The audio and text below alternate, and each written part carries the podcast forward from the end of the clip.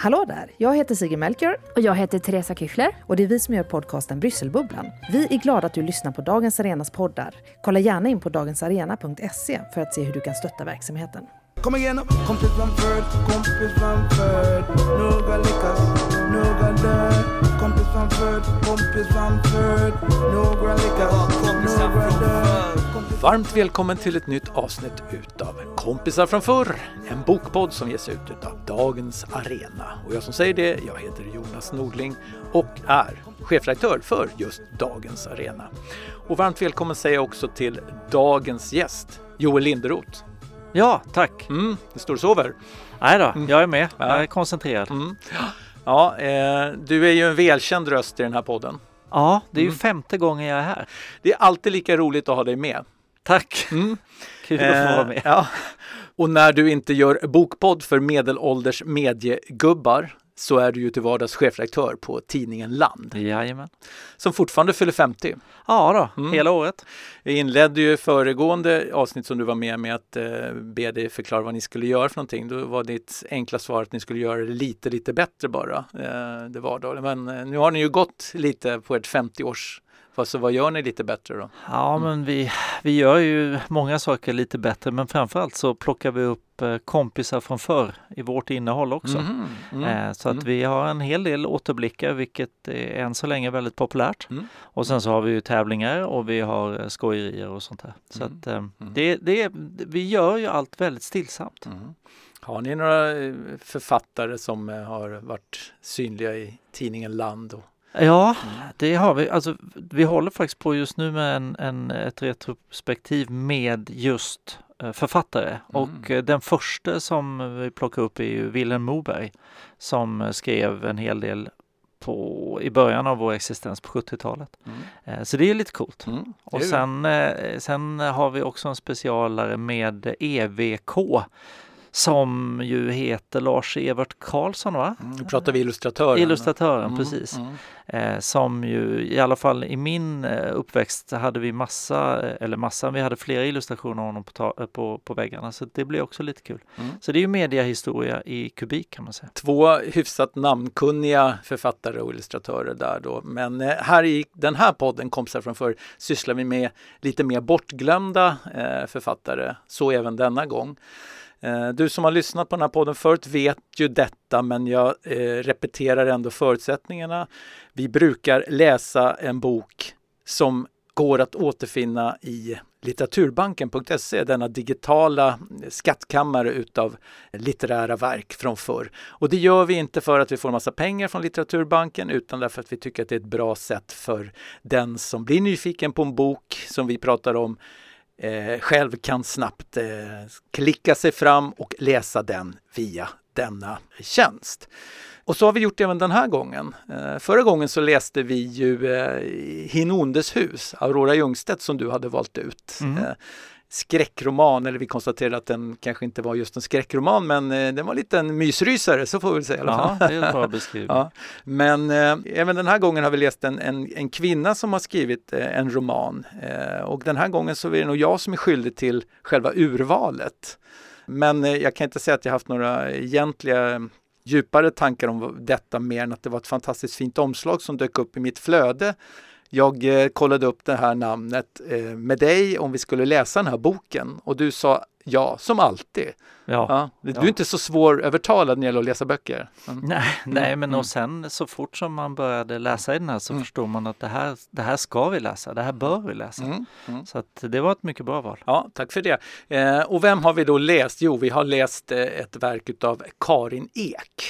Ett författarnamn som jag visste väldigt lite om. Men det säger inte så mycket för att mina eh, kunskaper i litteraturvetenskap är ju grunda från början. Eh, men du som litteraturvetare i grunden Joel, kände du till den här författaren? Nej, jag är ju ditt litterära alibi Mm. och ett väldigt dåligt sånt. Nej, men, men eh, det var ju eh, för mig helt obekant, vilket när jag sen började läsa boken och började läsa om henne var eh, jättedåligt. Mm. Dels eftersom hon under sin verksamma tid var väldigt stor på många sätt och dels för att hon också fick förnyad aktualitet för inte mindre än eh, fem år sedan. Och det, jag, jag var, det, var, det var faktiskt lite skamset. Jag konstaterade att det här hade gått mig förbi. Mm. Så att det var bra Mm. i dubbel bemärkelse att du hittade henne. Vi bättrar oss här, inte på vårt yttersta utan i, i nuet helt enkelt. Mm. Och eh, har då närmat oss Karin Eks författarskap.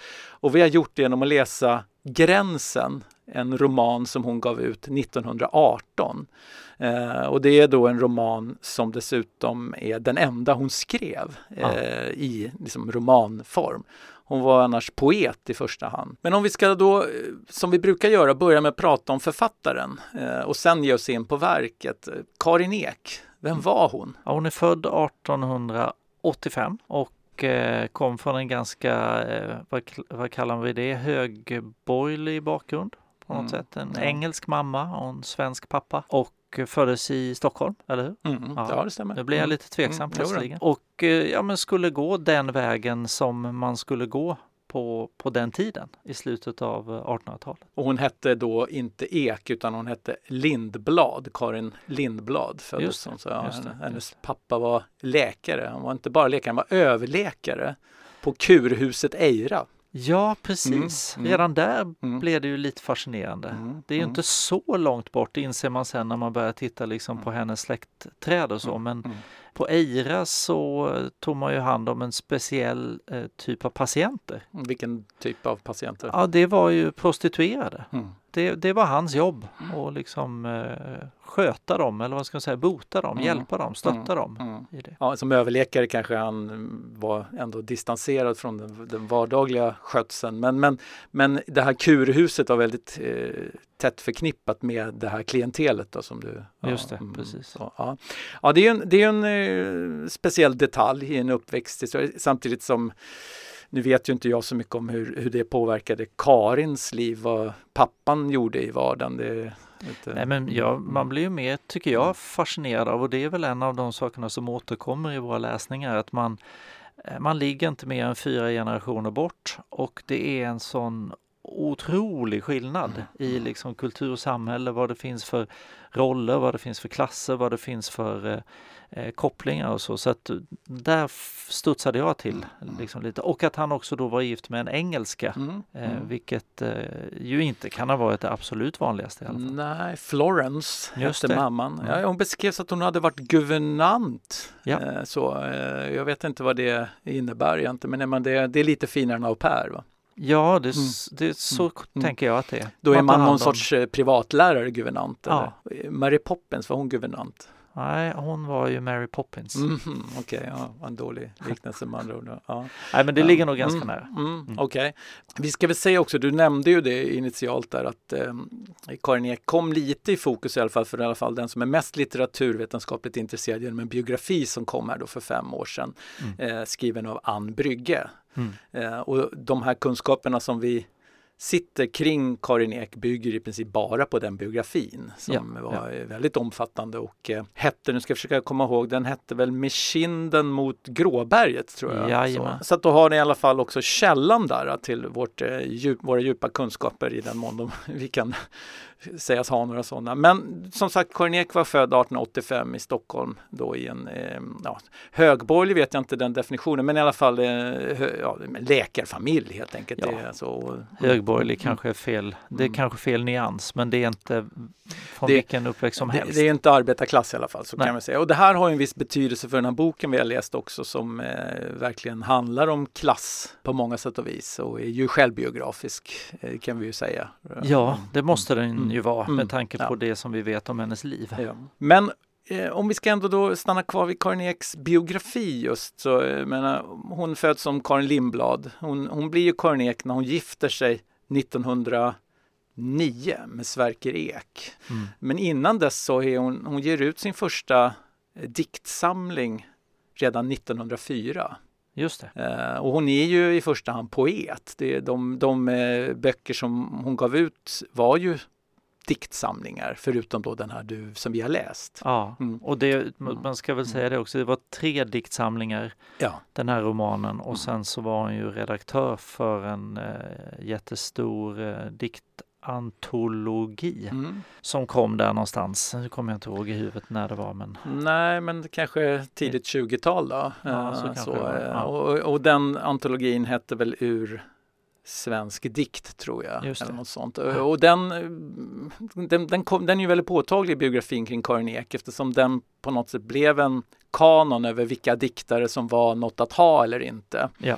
Eh, och eftervärldens ord kring Karin Ek har också haft, kretsat lite kring hennes egen poesi som många värdesatte redan då men kanske också direkt liksom, årtiondena efter att hon gick bort och att det också lyfts upp att hon utelämnade sig själv Mm. ur den här antologin trots att hon kanske i allra högsta grad förtjänade att vara med. Mm. Det var många andra levande poeter som var med i antologin så det var inte så att det var bara döda poeters sällskap om man ska Nej, hårdra nej, nej. Mm.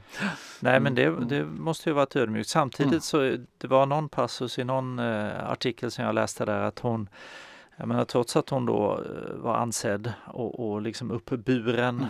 eh, så eh, när hon hade skickat någon diktsamling till Bonnier som gav ut hennes dikter, då hade hon inte fått svar under lång tid. När hon väl fick svar så Mm. blev det mer en, en fråga om liksom vilka ersättningsnivåer. Så, så att det var inte helt självklart att hon skulle bara få ge ut sina, sina dikter på Nej, det sättet. Nej, Liksom. nej. Men, men, och det jag tänker också som vi måste ta upp, som i alla fall jag upplevde som en väldigt viktig del, det var ju att under sin tidiga ungdom så gick hon ju på en utbildning som jag just nu inte kommer ihåg vad den var, men där hon träffade väldigt många personer som kom att, att eh, likt hon verka i Mm, kulturen. mm. Och framför, det var ju en, en flickskola som Mm, hon gick på. mm, mm. Eh, så att där eh, finns ju också, det här är ju liksom i början på 1900-talet, eh, verkligen början på 1900-talet med alla de strömningar som finns där och hon, hon verkar ju sätta sin, sin, sin, sitt verk i på något sätt i landets riktning, att man gör det här för att hjälpa eh, Sverige Mm. och det här är ju före eh, den kvinnliga rösträtten och allt vad, vad, Mm. vad det innebär så att det är ju en det får man nog också ha med sig när man ser det. Mm. Ja, hon, hon gick ju, eh, framförallt så utbildade hon sig själv till att bli lärare. För Ja. det är det hon då sysslar med eh, parallellt med att vara författare. Så, och, och lärde känna flera då eh, namnkunniga, Harriet, Harriet Löwenhjelm exempelvis, och den kanske en av dem du tänker på. Så, Just. Mm.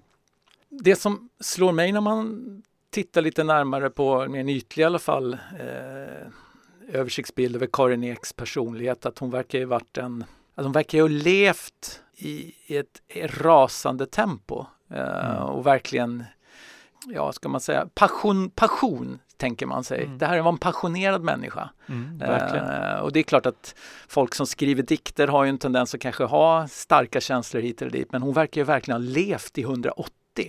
Mm. Eh, I alla fall får man den bilden. Nej men, men så är det ju. Samtidigt så tycker jag det som man läser in i, i, i berättelserna om henne och sen också i boken så är det ju på något sätt, ja hon lever eh, fullt och fast och passionerat och i 180 men det är ju också på något sätt inom rätt tydliga ramar på Mm, något sätt. Så, och det är väl det som är liksom en väldigt stor del av hennes personlighet som man får med sig i alla fall. Eh, Men jag förstår vad du menar. Hon, hon, eh, hon, hade ju, hon födde fem barn Mm. till exempel. Fyra av dem levde vidare. Det var ett barn som gick bort väldigt ungt. Eh, och hon var ju gift Mm. men som man förstår levde också i ett flertal relationer utanför äktenskapet med namnkunniga eh, kulturmän som man väl får säga i det här, Mm. I det här eh, fallet. Liksom. Och gick ju bort ung, 41 år gammal, Mm. i cancer efter att ha varit sjuk i, i flera år. Mm. Samma år, inte samma år, men vid samma ålder som hennes mamma som också gick bort i Mm. cancer. Mm. Så att eh, Mm. uppenbarligen. Mm. Och en av de här namnkunniga då, kulturmännen eh, var ju Per Lagerkvist Ja. exempelvis då, som, eh, om vi ska nämna någon. Eh, och, eh, men det fanns en, en, en rad andra också som hon hade olika relationer till parallellt med att hon då var gift och hade som sagt var födde fem barn. Jag tittade lite på hennes eh, släktträd. Det tycker Ja. ju ändå så här, jag är ju den som lyssnar på de här poddarna vet att jag älskar kuriosa.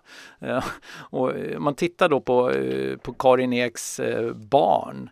Birgitta som var eh, en dotter som föddes 1913 Eh, Eh, hon, blev då, hon var redaktör eh, för flera tidningar men framförallt var hon redaktör för Allt i hemmet, en tidning som jag tycker var alltid så kul att eh, följa, som har bläddrat i gamla bostadstidningar genom åren. Liksom. Men det som fascinerade lite med var det var också att hon var gift med Erland Hofsten Mm. Ja, som du, jag vet inte om du har någon relation till? Nej, Nej. helt nej. kört. Ja. Han var ju den här statistikern som satt i alla valvaker i, i, i ja, Sveriges Radios tv-sändningar från början av 60-talet fram till början av 80-talet. Eh, motsvarande Sören Holmbergs roll för de som då växte upp efter Erland Hofsten. Så där finns en liten sån eh, populärkulturell eh, eh, koppling som eh, bara är värd att notera för den som gillar eh, intressanta kuriosa fakta. Och det är skönt också att du kallar den populärkulturell. Ja, ja absolut. Ja, men där, jag utgår från att det här är många som bara eh, nu tappar hakan och tänker det hade jag ingen aning om. Så, men eh, skämt åsido så en, eh, var ju då också eh, en utav sönerna, Anders Ek. Mm född 1916. Han var ju en väldigt namnkunnig skådespelare av den här uh, kategorin som man känner igen ansiktet men kanske inte riktigt har vetat namnet. Han medverkade i en, ja, 40-tal olika eh, hyfsat eh, välbekanta eh, filmer eller teateruppsättningar. Så, mm. eh, jag bara för att nämna någon så var han ju, han spelade Bolle i, i eh, filmatiseringen av Vägen till Klockrike, Harry Martinsons bok, eh, huvudpersonen där, luffaren. Så. Mm men för mig som jag vet inte, Hedebyborna har en speciell plats i min tv-historia i alla fall. Jag tittade mycket på det. Det var nog i mina så här formativa år eller vad mm. säger man liksom. Men, men, eh, och han var då eh, fjärsman, fjärsmannen eh, Olsson Mm. Mm. I avsnitt 10 till 12 har jag tagit reda på dessutom för den som verkligen vill titta på det. Men, men eh, Anders Ek är väl också till viss del känd som eh, att han hade ett eh, kortare äktenskap med Birgit Kullberg mm. som ju var en relativt namnkunnig inom dansens värld. Verkligen. Eller inte relativt, väldigt namnkunnig skulle jag säga. Och de hade ju då flera barn ihop då, bland annat Niklas Ek som också blev dansare och ehm, eh, Malin Ek som blev skådespelare precis som pappan. Och Malin Ek är ju i sin tur mamma till Elin Klinga. Alltså, så att allt det här hänger ihop. Ja, ja, ja, precis. Så, att, eh, så eh, Karin Eks eh, släktträd eh, landar ju på Dramaten idag då eh, på det sättet. Men sen är det också så att Anders Ek har, hade, han var ju, hade fler äktenskap och hade barn eh, ut, utöver de som han hade med Birgit Kullberg och en utav de barnen är eh, Judith Ek som är eh, höjdarchef på SVT nu för tiden. Så att det finns också en mediekoppling där så för oss redaktörer. Så. Det hade mm. man inte koll mm. på mm. när vi började läsa den här boken. Då. Nej, precis. Eh, och kanske inte heller viktigt för boken i sig. Men vi kan väl notera i alla fall att eh, ja, men du, du pratade här om högborgerligt och sådär, men man kan säga att det finns ett kulturellt nätverkskapital i, i kommande generationer också. Det är ju helt uppenbart. Mm. Uh, och det, det är väl en, en, en detalj i, i sammanhang som kanske ändå är viktig att ha med sig. För boken handlar ju mycket om det här uh, med kulturellt kapital. Ja, tycker snyggt. jag, Bra mm. övergång. Mm. Då, nu har vi lite bakgrundsfakta kring Karin Ek. Uh, vi vet också att hon uh, fick flera barn som har blivit kända på egen hand och barnbarn på det i sin tur.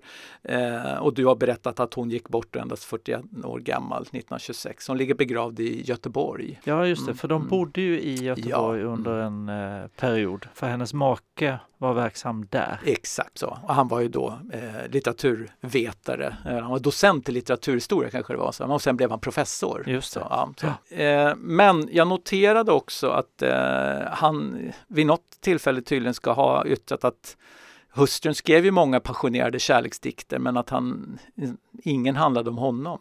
Nej. Så, ja, jag vet inte om det är sant men det är kanske också en talande bild av att eh, hon, hon, hon, hade många, många järn i elden om man säger så. Mm. Ja men och, och, det finns en annan sån där eh, parafras tänkte jag säga mm. men det är det mm. inte. Men mm. i någon av texterna som jag läste då var det en man som hade haft Sverker Ek som eh, lärare i Göteborg och som eh, i den här liksom recensionen av eh, biografin som kom då 2016 mm. Mm. inte riktigt vill liksom vidgå att Sverker Ek hade, hade haft en hustru som hade haft relationer med andra. Mm. Vilket i liksom övriga texter där man läser, det känns väldigt klarlagt och, Mm, och, och mm. tydligt. Liksom. Så att eh, det, det finns ju en spänning här, det kan man ju förstå Ja. eh, såklart. Men Sen- vad tänker du spänning? På vilket sätt? Alltså, Nej, men det- jag menar det är klart att det finns om, om då Sverker Ek eh, har, har sagt detta att Mm. eh, det var inga, inga eh, texter som skrevs om mig om Nej. liksom Nej. det, Mm. alltså den Kärleks, relationen. kärleksdikterna är det väl det här handlar om? Ja, Så, mm, Men jag mm, menar mm, den, det, mm. det måste ju vara i alla tider en ganska märklig relation att leva i en sådan relation. Mm, Liksom. mm. Men eh, vad, vad vet jag? Vi ska väl säga dock att eh, eh, Karin Ek gav ju också ut en uppmärksammad eh, längre essä kring Bellmans eh, verk. Eh, jag kommer inte ihåg titeln just nu i huvudet men den eh, i alla fall den jag bläddrade lite i den, den finns också på Litteraturbanken. Eh, den inleds med Till min man. Så, att, Ja. eh, så den dedicerades helt klart till honom, litteraturhistorieprofessorn i alla fall. Så där fanns väl, men det var väl just de här kärleks, de här eh, de, de starka kärleksdikterna Ja, som ja. kanske inte riktigt, eh, de hade kanske inte ett sånt förhållande, vad vet vi? Nej, Nej, vi vet så, ju Nej, vi vet ingenting. Men det vi vet i alla fall den här boken vi har läst, eh, Gränsen då, som kom ut 1918, den handlar ju i allra högsta grad om kärlek. Mm. Det kan man ju väl lugnt säga. Ja, ja. Men vi konstaterade ju också innan du och jag här att det det är den femte boken vi läser tillsammans i den här podden. Och de tidigare vi har läst, det, det som kännetecknar dem, det är väl att de alla har haft handlingar som har tagit lite tid att reda ut i den mån man vill göra det för lyssnare som inte har läst boken. Mm. Den här boken, trots att den är 350 sidor tjock, har ju en extremt enkel handling. ja, det kan man lugnt säga. Den, den kan väl sammanfattas i, ja det är ett par tre meningar bara egentligen. Ja. Så, ja, men likväl ska vi väl göra ett försök att visa på att trots det så har den eh, många bottnar. Eh, Ja, men mm, verkligen. Mm. Alltså det här är ju eh, förmodligen den bästa boken vi har läst tillsammans än så länge. Men det säger jag ju varje gång. Ja, alltså, jag vet inte om jag är riktigt eh, beredd att skriva under på just den. Men att det är en bok som är väl värd att prata om, det råder ingen tvekan. Nej, så. precis. Och låt oss därmed göra det, Ja, Joel. låter rimligt. Ska du ta på dig och försöka sätta någon sorts rambeskrivning då? Nu har jag redan sagt att den är enkel att göra så att, eh, varsågod. Ja, tack. Nej, men eh, det som kanske är viktigt att säga först är att den utspelar sig då före första världskriget. Mm, mm. Eh, För det Ja. pratade vi lite Mm, om. mm. Eh, Och så. Men det handlar om Agnes som eh, är ja, i tonåren, övre tonåren. Ja, 20 plus skulle jag säga. Där ser man. Mm, så. Hon, Mm. hon är betydligt äldre än vad jag trodde. Nej, men, jag- Står det det? Ja, men i slutet så får hon ju en uppläxning där, där pappan nämner att hon har haft 22 år på sig Ah. att nå en, en viss mognad. Ah, bra. Eh, så bra. det är därav jag plockar att hon är runt 20. Den bör, alltså, ut, boken utspelar sig under två år ska vi säga också. Ja, så ja. att säga att hon är 20 när det börjar då. Ja, det är bra. ja, mm. Det handlar ju om Agnes som är 20 när boken börjar. Eh, Nej men och hon, eh, hon är ju eh, boendes i, i Stockholm och åker ut till eh, sommarnöjet i eh, Stockholms skärgård. Och där så träffar hon Mårten som har varit ute och seglat och som är lots son eh, men också Mm. föräldralös. Mm. Eh, ganska nyligen föräldralös. Mm. Eh, så. Och eh, sen handlar ju boken om hennes relation till honom, hennes kärlek till honom och de vad ska man säga, grynnor som eh, den här kärleksrelationen eh, springer upp på med jämna mellanrum. Mm. Och sen är det också väldigt mycket kärleken till naturen, för naturen tar enormt stor plats, alltså nästan besvärande stor plats ibland. Eh, men men eh, skrivet på Mm. ett så eh, otroligt nyanserat och ambitiöst sätt så att det, det gör inte så mycket. Men det är, det, det är de två delarna som, som hela boken handlar om. Mm. Ja, jag skulle nog, ehm, det var bra att säga det med besvärande stor plats. Första 20 sidorna är ju eh, en riktig utmaning att ta sig in i för den handlar ju egentligen bara om den här uh, kärleken till naturen mm. och börjar visserligen på en båt ut i skärgården men sen är vi plötsligt i, i skogarna i gränsen mellan Värmland och Norge. Ja. Och där får vi en scen där då Agnes brottas med om hon älskar skogen eller skärgården mest. Just det. Mm. Och hon kommer fram till att hon älskar skärgården mest och faller sen i gråt. Ja. Och på något sätt sätts ju ribban där tycker jag också eh, för vad det här är för typ av bok. Det är alltså en människa som dels brottas med de här två världarna att älska och när man väljer då så, så är känslan av lättnad så stor att man faller i gråt mm. över att man har valt skärgården. Mm. Jag vet inte, jag, man, jag ska inte, jag ska inte eh, kokettera med någon som att jag är obildad på något sätt, men ibland så har jag en tendens att läsa böcker bara som det står. Mm. Men här, här känner jag att man efter de där 20 sidorna så insåg jag att undrar om man ska läsa det här som symbolik. Ja, jag tror att du ska läsa det som symbolik. Ja, och, eh. men då blir ju min fråga, för vad då?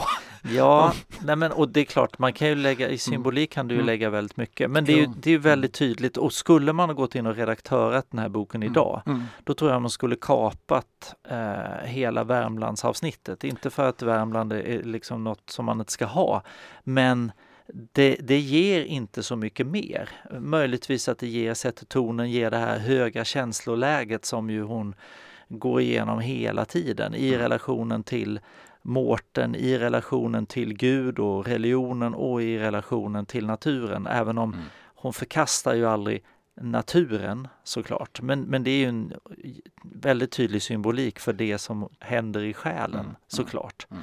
Och det handlar ju väldigt, väldigt mycket om Dels relationen till naturen, relationen till människan i naturen, relationen till eh, människans liksom, sexualitet och att vara, att vara en varelse. Men sen är det ju också satt liksom, i ungdomens enormt upp och ner skruvade känsloläge. Mm. För att hon den, relationen till den här Mårten som ju hon betraktar på avstånd samtidigt som de bor på samma ö, de bor liksom grannar med varandra. Mm. Den går ju verkligen från att de liksom vi ska ha varandra resten av livet mm. och där hon vid ett tillfälle blir så desperat så att hon hon liksom föreslår att vi gör slut på livet här och nu, mm. för då får vi ju varandra. Och det är, alltså, är det någonting som, som man på något sätt kan liksom titta på, ja men det är ju beskrivningen av liksom, alltså, ungdomen som övergår i vux, vuxendomen på något mm. sätt. Mm. Och just den här gråten i Värmland, om man får ta den symbolen, mm. det är väl, för mig är det liksom, bara för att visa hur uppskruvat det här är, det är fyra unga kvinnor som vandrar en vecka ut i, i värmländska skogarna och en av dem hon längtar till, till skärgården så hårt så att hon börjar gråta liksom, när hon gjort sitt val mm. på något sätt. Ja, det, det, är rätt häftigt liksom. Det är häftiga känslostormar där liksom. Ja, och häftigt så tillvida att det är en häftig reaktion eller tycker du att det är häftigt? Ja, men ja, både och. Alltså, mm. Dels är det ju såklart en mm. otroligt eh, häftig reaktion. Mm. Men jag tycker också, det är väl det som för mig är liksom en av de, ett av de stora värdena i den här läsningen, är att man kan leva sig in i den här Agnes eh, hela känslovärld men på, på, på, ett ganska lätt sätt. Den är ändå mm. skriven liksom för hundra år sedan mm. och den känns ju inte på något sätt modern i liksom relationen till naturen och relationen till de olika klasserna och så vidare. Men jag tycker den är otroligt levande och närvarande just i beskrivningen av känslostormarna. Mm, liksom. Mm. Det som jag tror, kanske inte alla, men många går ju igenom det här liksom, mm. kopplat till ja, men vem är man i relation till en annan människa? Vem är man i relation till sin sexualitet? Vem är man i relation till livets bana på något mm, sätt? Mm.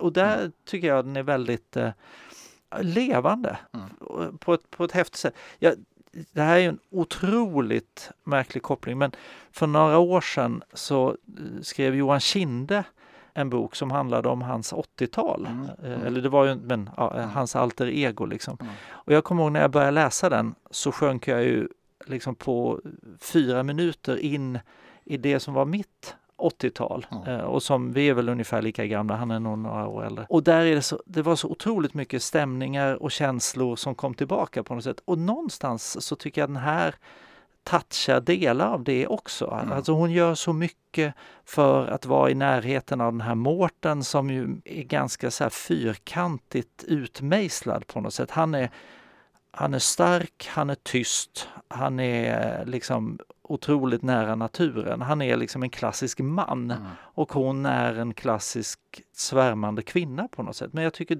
för mig når det väldigt, väldigt långt in i läsningen. Liksom. Mm. Mm.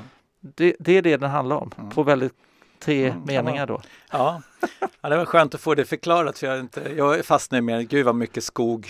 Ja, det är mycket Så, skog. Ja. Så, den som har en fäbless för naturskildringar får ju verkligen ett, eh, här får man eh, lön för mödan för det är riktigt eh, nyanserat beskrivet. Eh, minsta daggdroppe kan eh, ja, utvecklas i, i sida efter sida. Och, ja, mm, Ja, mm, och, och, och så är det ju. Mm. Och, det, och det, kan ju, det kan ju vara daterat så. Mm. Men det som jag slås av också det är ju att det är så otroligt nyanserat. Mm. För att det, det är inte så himla lätt att skriva på det här sättet Nej. och få det att ändå liksom flyta framåt. Jag menar i några tillfällen så där är beskrivningar som, som, ja, som du säger om en daggdroppe men jag tycker att det är spänst snart sagt hela tiden Mm. i, i detta liksom. Mm. Och det finns ju en otroligt, vad ska vi kalla en liksom naturlyrisk ton i hela boken. Mm, minst sagt. Ja, Mm, minst mm, sagt mm. så. Nej, men, Mm. och som ju också, vilket man kan bara ta med som en liten grej, med tanke på det vi vet om hennes liv, så varje kapitel inleds ju med ett poetiskt litet Mm, utsnitt. väldigt liksom. pretentiöst. Ja, extremt Mm, pretentiöst. mm, Men mm. pretentiöst på ett, tycker jag, lite härligt sätt. Mm. Och särskilt när man då vet Mm. vad hon sysslade med och vad hennes liksom, litterära värv rörde sig kring Mm. så är det ju referenser till några av våra liksom, absolut största poeter som Mm. inleder varje kapitel Mm, på något mm. sätt. Det är lite häftigt ändå. Ja, skulle man dra parallellen med som du gjorde med Johan Kinder, den gamla rocksångaren, så att säga, så är det klart att det hon gör skulle motsvaras om han hade inlett varje kapitel med något citat ur eh, någon eh, Roxy Music eller Depeche Mode-låt. Det är ungefär det. Ja. det. Och det är väl klart att eh, tidigt, eh, alltså 1910-talet, det här kanske var de popkulturella, det är Fröding och det är Karlfeldt och det är liksom det är innepoeterna. Men hon, det, det är också signalerar, Karin Ek var i sig väldigt beläst, Ja. det är ju uppenbart. Ja. Och, och det här är ju hennes alter ego. Agnes, huvudpersonen, det är ju Karin Ek. Det här är ju självbiografiskt på många sätt och vis. Mm. Eller autofiktion kanske det heter nu för tiden. Mm. Va? Så, Mm. eh, och som jag förstår det också, eh, som Ann Brygge i sin biografi då eh, berättar, så eh, Karin Ek hade ju en relation med en lotslärling Ja. eh, i tre års tid Ja. eh, som hette Axel Sjöholm. Ja, Och ja. det är ju han som är den här Mårten. Men låt oss komma tillbaks till den händelse som ligger till grund för det här. Du har berättat lite, du har satt scenen. Det är alltså skärgården och skärgården, Stockholms skärgård är ju väldigt olika men det här, vi pratar ju verkligen ytterskärgården. Mm. Och det är en ö som döps till Ytterön. Mm. Eh, och det är väl för att markera att där utanför är det stora vida havet. Och längst ut i, i Stockholms skärgård, där är det ju verkligen en speciell miljö. Ja, och, Mm, och någonstans så står det väl också att, eh, att det här är tänkt utspela sig kring Sandhamn. Va? Det är möjligt att det är så. Jag kan inte riktigt. Eh, jag vet att den här Axel Sjöholm han hängde på någonting som heter Harö. Ah, okay. Eh, men, men där, min, min kunskap om exakt vad det ligger, det, Mm. den är begränsad kan jag säga. Men jag kan säga, för mig var väl just den här öbeskrivningen, den, den, av, på, av personliga skäl blev den lite mer intressant än Alltså naturlyrik i sig är jag lite allergisk mot. Jag är nog för eh, avtrubbad, det där är inte min grej riktigt. Det är som man hör ett fantastiskt gitarrsolo så kan jag förstå att det, det är fantastiskt men jag kan inte riktigt uppskatta det. Eh, jag kan bara se att det är bra gjort och det är Mm. lite så jag läser de här naturskildringarna också. Bra Mm. hantverk Mm. kan jag få eh, lite handling här nu. Mm. Men eh, det som t- gjorde mig lite berörd var min min farmor var ju uppvuxen, hon var ju fyrvaktardotter Mhm. eh, och bodde ju då, hon växte ju upp längst ut på en ö eh, utanför, det är ju, nu pratar vi Hälsingland. Mm. De beskrivningar som hon, eh, alltså det, de berättelser jag fick som barn över livet på den ön jag kan känna igen mycket av de berättelserna i själva det här vardagslivet som beskrivs på ön och Ja. hur liksom och på så sätt, man är ju väldigt nära havet eh, och det som händer påverkar väldigt mycket. Så ur ett personligt perspektiv så gav det en, en, en hel del spännande eh, känslor tillbaks till den. Men den, den är ju mer av personlig karaktär. Det, Mm. eh, men det gjorde den speciell att läsa. Men, men däremot vi kommer in i, i, i scenen då där Agnes anländer till Ytterön och tar plats på det här. Man får en bild av att det är ett större hus som de bor i och Mårten tillhör eh, den familj som liksom bor i närheten där och typ servar. Mm. Men, men jag tänkte på det hur det gick till på den tiden så jag är inte så se- man får ju bilden att det här är Agnes familjs hus. Ja, Men är det verkligen så?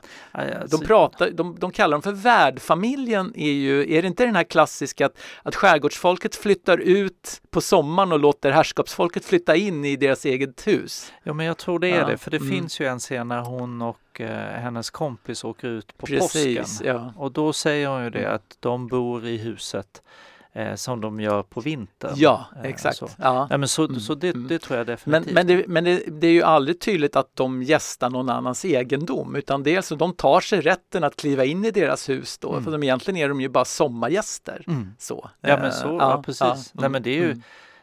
Och det här, Mm. det vet ju inte jag heller, Mm. men jag tror ju att det är så att det, det var ju så som Mm. det funkade. Mm. Man flyttade ut till eh, en familj som flyttade antingen till till stugan eller ner i källaren Mm. och så hyrde man ut eh, övervåningen och sen så tog man hand om dem. Och, och boken är ju full av sådana här klassmarkörer. Ja. Men du, Mårten då, du, han är ju då han är ju sjöman. Ja. Han dyker ju upp där äh, i, i lite så här äh, från ingenstans och eh, förklaras att han har kommit hem. Eh, innan man själv stöter på honom så får man veta att hans mor har dött utan att han vet om det Mm. och att han får reda på det när han då kommer tillbaks. Men han har sedan varit till sjöss i, verkar ju vara i flera år. Ja, tre Eh, år och- tror jag Ja, och sett hela världen och ja, eh, så. Så att det, om man ska hårdra det så är det så här, det är den här klassiska då ung borgerlig flicka eh, med begränsad livserfarenhet blir superkär i en stilig sjöman. Mm. Klassiskt.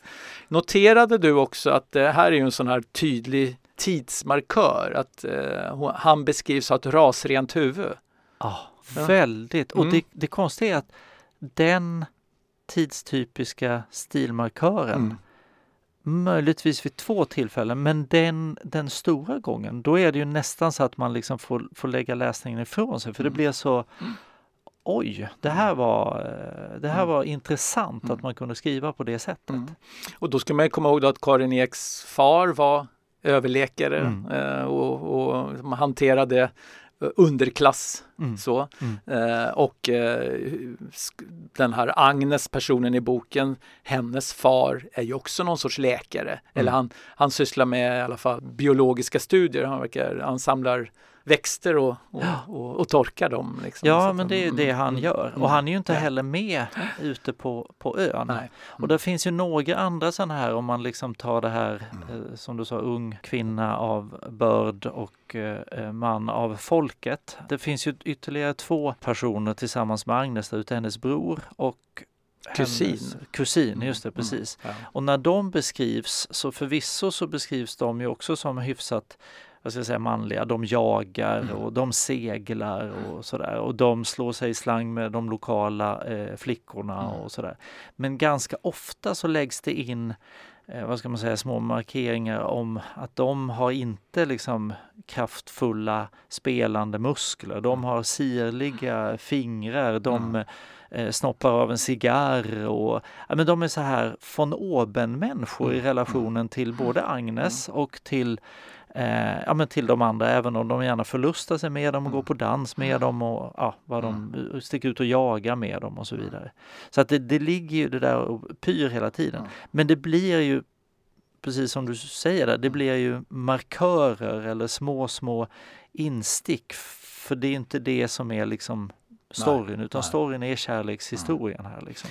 Och, och ska man, den här är ju då, skriv, Karin Ek skriver den här boken utifrån sina egna erfarenheter. Hon är ju då hon har ju nått vuxen ålder när hon skriver boken, eh, så. men den är ju ändå skriven så jag tror att den, jag förstår att den tilltalar kanske en, en ung människa som drabbas av kärlek för första gången. För den, det, är ju en, det, är ju, det är ju en excess i kärlekens kluvna stämning. Det vill säga, mm. jag, jag, vill göra allt för den här människan. Jag, jag, vågar inte gå in i det här. Älskar han mig? Älskar jag honom? Det är ju liksom sida, det är ju hundra sidor som jag bara ska få varandra, ska de inte få varandra och till slut så blir det ju lite tröttsamt det orrspelet hit och dit mm. om man ska säga. Men, men samtidigt när jag höll på att tappa tålamodet för den här, så alltså blir det ändå så att då får ju lite större bottnar. Alltså, hon tar ju efter mycket om och men steget till att bestämma sig för att jag ska leva med Mårten och Mårten vill ha henne. Mm. Eh, men så på något sätt så är det ju ändå som att han, Mårten, förstår att de inte är av samma värld. Men hon förstår ju inte det riktigt och vill inte förstå det. Eh, och de sista hundra sidorna så blir det, det blir den processen när, när hon börjar förklara för sin omgivning att Mårten is the one. Mm. Då får ju boken en ny dimension tycker jag. Och man ser, det här är ju en otroligt naiv kvinna som beskrivs. Mm. Eh, men, men jag kan ibland inte bedöma om det är rollen som är naiv eller om Karin Ek är naiv. Nej, Nej, det vet man ju inte. Men, men det som mm. ju på något sätt ligger... Alltså, som läsare så finns det ju en frustration. Mm. Som läsare av den 2021 så finns mm. det en frustration. Och det är ju så här... Men kan ni inte bara prata med varandra? Mm. För, för det är det de inte gör. Och varje gång när de mm. försöker prata mm. om det så, så Mm. De når ju inte fram Fast där tycker jag ändå det är tydligt att vad ska de prata om? De kan ju, först kan de säga så här, vi, vi ska nog inte älska varandra, så kan de konstatera det lite nyktert att det är, vi, vi är kära men vi kan inte få varandra. Mm. Men sen ser det som de är som nattfjärilen och ljuset, de, de, måste ändå söka sig mot varandra. Mm. Och, och, och, då är det så här, ja men okej, vi är väl vi måste få varandra. Då blir det istället, och då kan, men de kan ju inte prata om Alltså, till slut så skulle det samtalet handla just om så här, men du är man av folket, jag är en, eh, en eh, kvinna med en helt annan eh, uppväxt, en helt annan, från en helt annan miljö. Vi kommer inte kunna älska varandra. Nej, men, ja, absolut, ja. Nej, men jag, jag, jag inser också mm. att det kanske inte mm. skulle lösa allt, men ja. det finns ändå så här, just eftersom mm. hon slängs mellan ytterligheterna, och så är man bara så här, men mm.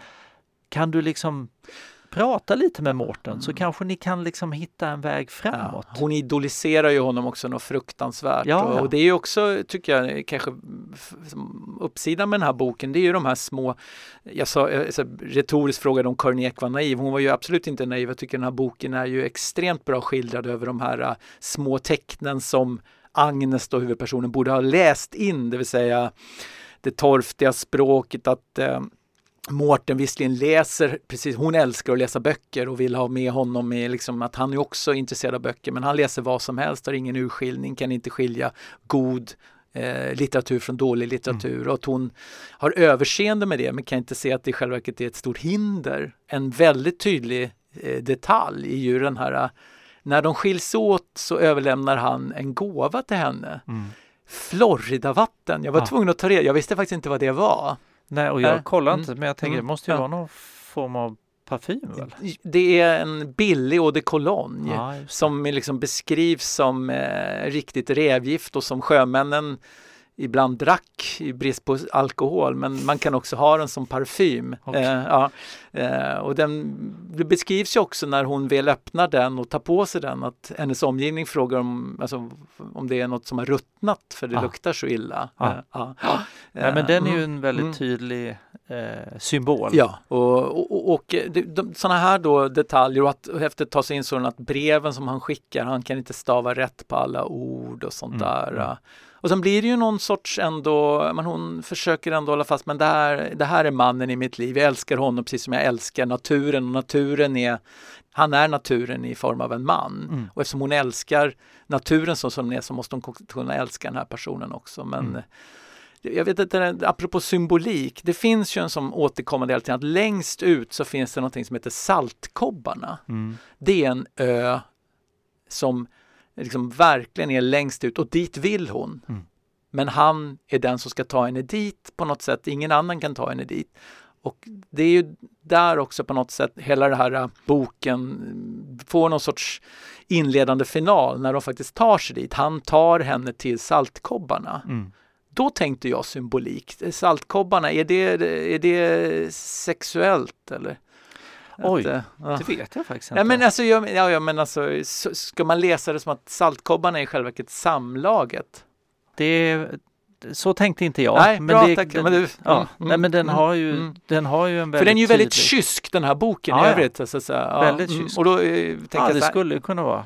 Men eh, det är ju lite platt i så fall. Men Ja, absolut. Nej, men eh, bra. Jag vill, ja, dålig, dålig tolkning av mig helt enkelt. Ja, Så, men det mm, kanske mm, är liksom mm, som, mm. eh, vad heter det, tåget som dundrar förbi i 30-talets Mm, mm. eh, filmer. Så. mm. Ja men så kan det ju vara. Men den, Mm. alltså, att det är en symbol, det är ju helt uppenbart. Och Mm. jag tänker på det också som du pratar om med Mårten och naturen och så. Han beskrivs ju, eh, de är på väg till en dans och det är mörkt och det är ljust och så här. Och, och då beskrivs ju det som att han har ögon som kan se i mörkret. Mm. Eh, hon beskriver ju honom när han går, de går ju i strapatser på isen eller i så isvatten på isen. Eh, han har på sig höga vadarstövlar och hon eh, hoppar omkring i sina små kängor. Blir ju nedkyld men han klarar ju sig igenom liksom alla, alla eh, mm. vatten och alla träsk och allt möjligt. Så Mm. han är ju på något sätt naturen. Han är ju liksom Mm. viriliteten, naturen i sig. Så saltkobbarna kanske är eh, någon form av förtäckt bild av, eh, av sexualiteten. Ja. Så kan det ju vara. Jag, jag tror dock inte det, för jag tänkte sen när jag tänkte ett varv till så tänkte jag att det var det enda stället där de var isolerade och kunde leva utanför omvärldens eh, dom. Ja. Så Mm. att det är det det symboliserar, någon sorts eh, reservat för en kärlek som sen inte är möjlig någon annanstans, tänker jag mig. Ja. Och, sen, och vi brukar ju eh, avslöja sluten i alla våra böcker som vi pratar att det, det, de får ju inte varandra, så kan vi ju säga. Mm. Och här ögonöppnarna för Agnes är ju hennes far och hennes bror som verkligen, bror säger till och med att om du gifter dig med Mårten så skjuter jag mig. Mm. Hon gör ju ett intressant experiment när hon ska klä sig som folket och gå på operan. Det, där blev jag ställd kände jag. Ja, hon, hon gör någon sån här, hon har ju någon liten, eh, ska man säga, studentikos eh, liksom, tankeexperiment om klädernas roll i, i, i liksom hur man dömer folk. Ja, Och gör en så här att hon, eh, pappan kommer och säger, ska vi gå nu då? Och så, så har hon tagit på sig en vardagskläder och Ja, han, och han ska, du, ska du, jag vill inte gå med dig om du ser ut så där, ta på dig något annat. Och sen så tar hon på sig någonting men har kvar några lite slarviga byxor. Och sen så beskriver hon ju hur omgivningen på teatern tittar på henne som hon var liksom. Och, och då inser hon väl att det är så man ser på någon som signalerar att man kommer från en annan klass. Just det. Ja. Ja, det. Och sen så är det väl också det att när hon träffar ju Mårten i olika miljöer, hon bor ju på Östermalm och de träffas ju där också Mm. eh, när han går sin lotsutbildning och sådär. Och att i den miljön så upplevs ju han, hon tycker ju inte att han är lika häftig i den miljön, så kan Nej. man väl säga. Nej. Mm. Nej, men Mm. och samtidigt, för, för det är ju tydligt, alltså där är Mm. det ju inte, det är ju inte hans miljö. Mm. eh, såklart. Samtidigt så säger hon ju första gången de har träffats där, så, eller om det är andra gången, så säger, säger hon ju så här, du får aldrig mer gå köksvägen. Mm. Så att hon försöker ju hela tiden på något sätt, Mm. eller hela tiden, men Mm. försöker ju lyfta upp honom, hitta en väg Mm. till hur deras relation ska kunna bli den som hon ser liksom framför sig. Men, i, men i samma, han, han lämnar ju över en gåva då också när han kommer köksvägen, en bok som han har gett henne och hon öppnar och säger den här är inget bra. Det, så det ser du väl? Eh, Hon är Ja, otroligt tydlig. ja, ja, alltså, mm, eh, mm. I många delar så är hon ju Mm, mm. inte så skön Nej, just nej. där. Liksom. Och sen så är det finns ju också, så här, hon tar tåget ut till Saltsjö, eller hon åker till Skurubron som måste vara relativt nyuppförd då. Det. Och där står hon och liksom har så här att om jag inte får följa mitt hjärta då kan jag lika gärna ta livet av mig. Ja. Eh, och då tänker jag så här, aha, är det så det ska sluta? Att hon liksom hoppar här? Att det, är liksom, det känns som där uh, Tjechovska, dyker upp en pistol så kommer den avfyras i slutet. Ja. Och här tänker man, här står en, en, eh, en olycklig kvinna på en, på en bro, hon kommer hoppa, tänker jag. Och det är ju stiligt, hon, det, det slutet blir ju inte av utan Nej. nej, Nej men det Mm, tänker man ju mm, vid ett Mm. antal tillfällen att det är nog dit här vi är på väg. Den liksom vanvettigt förälskade kvinnan som inte kan liksom anpassa eh, in kärleken i sitt liv. Och då blir det utvägen. Men hon rör sig ju i de tankarna eh, då och då. Hon gör ju slut via brev Mm. och får ett brev tillbaks, typ okej, Ah. ungefär så. Men sen så får man ändå så Mårten vill inte träffa henne igen, det är ju uppenbart. Då, Ja. liksom, att, eh, så. Mårten är ju väldigt endimensionell, det får man väl säga i alla fall. Men han beskrivs ju ändå så, jag kan känna det, det är inte bara könet som gör att jag kan identifiera mig mer med Mårten utan jag kan faktiskt känna liksom att Mårten är lättare att förstå. Eh, Det är väl eh, på sätt och vis, jag har inte riktigt, kan inte känna, det är väl naturlyriken och, och de här himlastormande känslorna som jag, jag, är, inte, jag är en rätt jordnära person liksom, Mm. tyvärr. Så Ja, du Det- förstår ju mm, vem mm. jag Ja, jag är. fattar. att Det är, vem som är Mårten och Agnes här i rummet Ja. är helt uppenbart. Men jag ska säga i alla fall, jag förstod då på Ann Brygges eh, forskning att eh, när Ek skrev boken då tog hon kontakt med den här Axel Sjöholm som då var förlagen till Mårten igen, för boken är ju skriven tio år efteråt. Ja. Eh, och på något sätt så antar att hon klev in i sitt förälskade mode, alltså som det tillståndet av himmelstormande kärlek till den här lotslärlingen. Hon klev tillbaks i den i någon sorts eh, då, ja, det, det, man gestaltar sig själv då och då. Så, och eh, eh, det verkar ha gått så långt så att hon faktiskt nästan var redo att återuppta en relation med med Ja. honom då, eh, men att hon ändå då valde att leva ihop med Sverker då, hennes Mm, man då i alla fall. Så, det, så att hon var ju verkligen en hon skrev utifrån sin erfarenhet men hon återupp, alltså, väckte de här känslorna också. Hon verkar Mm. ju som sagt varit en, en människa med, som har levt i varje por. Det Mm. känns som att det verkar varit Karin Ek. Mm. Så, mm, Ja men Mm. verkligen. mm. Och, och jag menar, man kan ju förstå också när hon skriver den här boken och med den liksom svungen och den nya- nyansrikedomen. Så det är klart att när hon då skriver liv i Mårten Mm. igen eller i Axel Mm, igen. mm.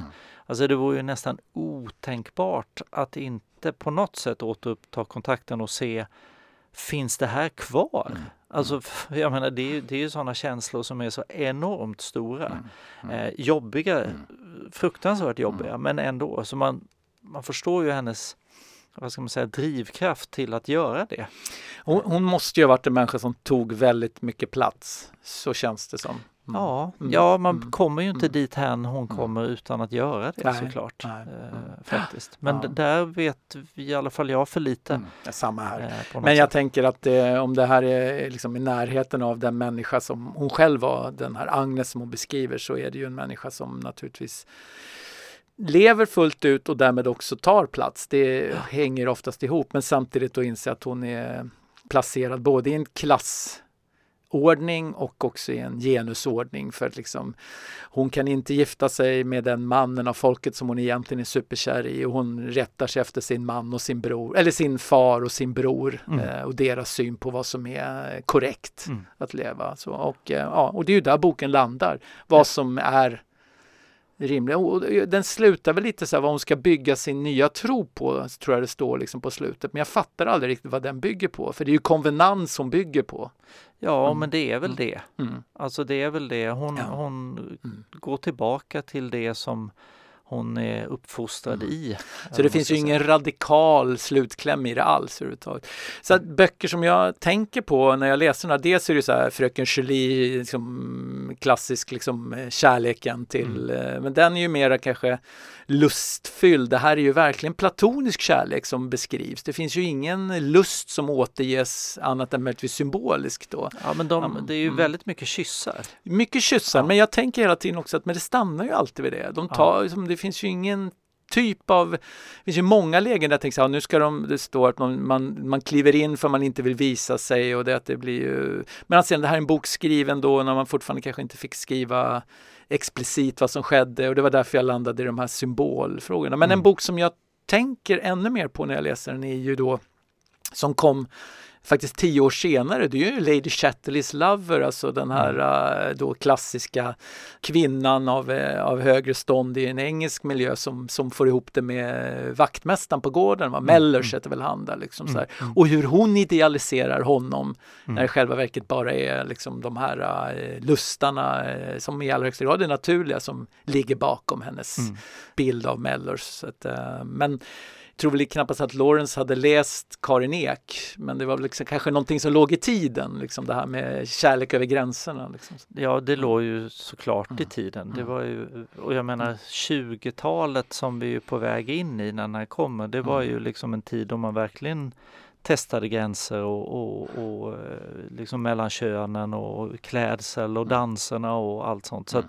det måste ju ha legat i tiden. Men det där är ju en, det där är ju en jättebra eh, koppling Mm. eh, till den boken Mm. såklart. För det är ju det det handlar om. Så är det, men om man då eh, ändå tar tillbaka här, väldigt lite erotik i den här boken, men väldigt mycket passion. eh, Ja, så. är man Mm. ute efter naket då får man läsa något annat. Ja, eller det är en hel del naket Joel, men det är mest då Ja, när man förlåt. badar. Ja, det är väldigt väl beskrivet naken. Alltså man badar, man tar av sig kläderna och, och liksom beskriver hur man först tar och stoppar i lilla foten och det är lite kallt men sen måste man, alltså det är ju, och, och det är väldigt mycket som ångar. Mm. Jordgubbslandet Mm. ångar, fälten ångar, det är Mm. så här eh, så. Så att det, porr är det ju, men det är ju naturporr. Naturporr, ja. Riktig. Och alltså. hon vill ju, Mm, mm. vid flera tillfällen så vill hon ju bli ett med naturen. Mm, Just mm. så här, hon ligger med liksom Ja.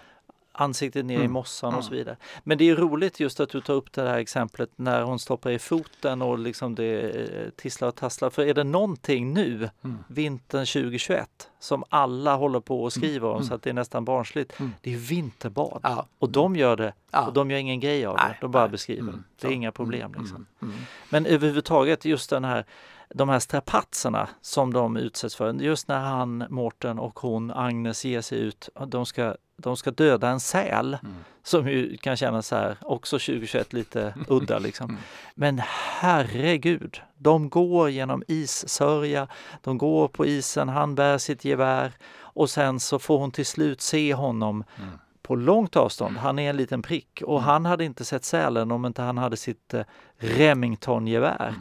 Men han skjuter sälen och så kommer, hon, kommer han tillbaka till henne och sen ska de gå tillbaka. Hon är ju så trött Mm. så att hon håller ju på att gå åt på något Mm. sätt. Men Mm. det är strapatser Ja, av det, ett det, slag. och det liksom. där är faktiskt väldigt bra skildrat, inte minst hur blöt hon är om fötterna och sådana Ja. saker. Så det där är garanterat självupplevt, det tror jag. Oh ja, Eh, Så. oh ja. Sen är det ju intressant att sälen skjuter han, men den får ligga kvar, den får någon annan hämta. Att Ja, det- de, eh, Men det är ju mm, inte så konstigt egentligen. För att jag menar förklaringen är ju så här, sälen tar ju deras mat, Ja, förstör absolut. ju Mm, liksom mm. näten, fiskeredskapen. Mm. Så att han vill mest bara bli av med en säl. Mm. Och sen så kanske det är någon som kommer och plockar den och gör den till mat. Det är minus, minus, minusgrader när de gör det här så att den kommer ju inte förfaras. Liksom. Vi ska säga också att eh, musiken spelar ju faktiskt en viktig roll i den här också, mitt i allting. Så, eh, och det är mycket dragspel.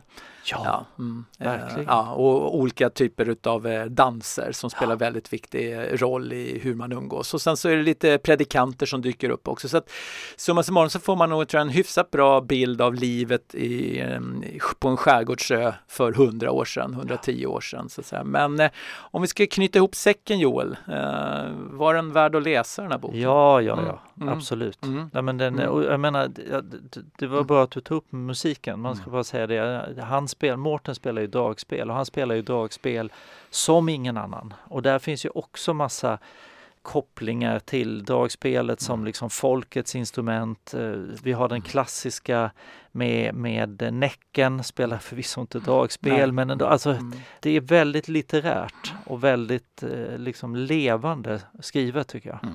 Mm. Så att eh, ja, det här är, det här är en superläsning Mm. måste jag säga. Ja, så du eh, rekommenderar den och den finns ju tillgänglig då via litteraturbanken.se men också getts ut faktiskt i, i printform, eh, inte för jättemånga, jag tror ungefär samtidigt som eh, biografin gavs ut. Så ja, finns det. Mm, tju- mm, ja mm. eller 20, Ja. ja, Ja, väldigt nyligen. Mm. väldigt nyligen. Så, och eh, på så sätt kanske hittar ny publik. Men du och jag har alltså läst eh, Karin Eks Gränsen från 1918 eh, och det har vi gjort i den här podden som heter Kompisar från förr.